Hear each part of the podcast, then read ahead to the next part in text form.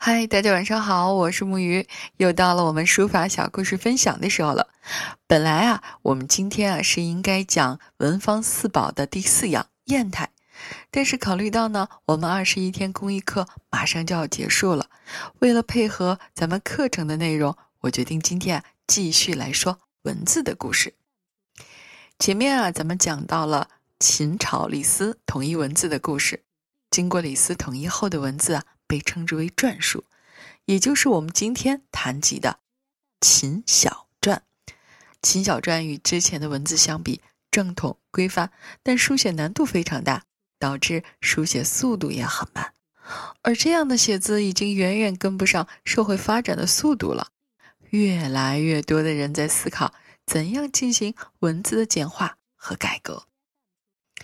还是在秦朝的时候，有一位专门在县里负责。文件抄写的小官儿，他叫程淼。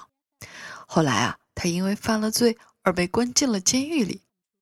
程淼在监狱里的那段时间，并没有太多事情做，他就想起了自己以前抄写文件时，秦小篆字体非常繁杂难写，于是就萌生了改变小篆字体写法的念头。程淼在监狱里想了几年，出狱后又搜集研究了几年。前前后后啊，整整用了十年的时间，终于在篆书的基础上做了大胆的演化、简化和演变。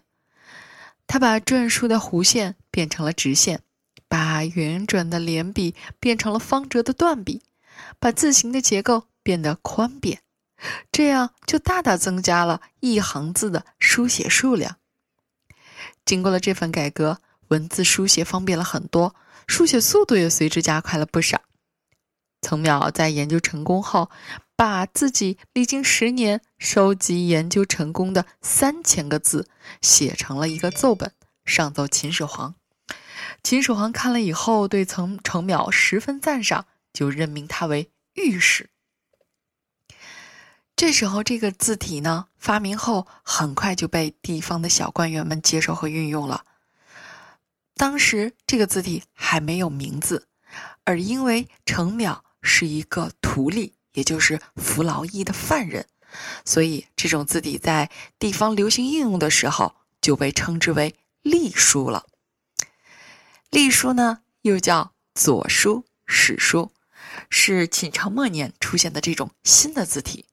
它宽扁、横平、竖直，左右开张，蚕头燕尾。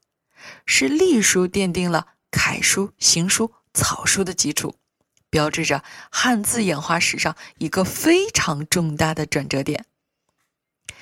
因为程邈创造了隶书，因此被后人尊称为隶书之祖。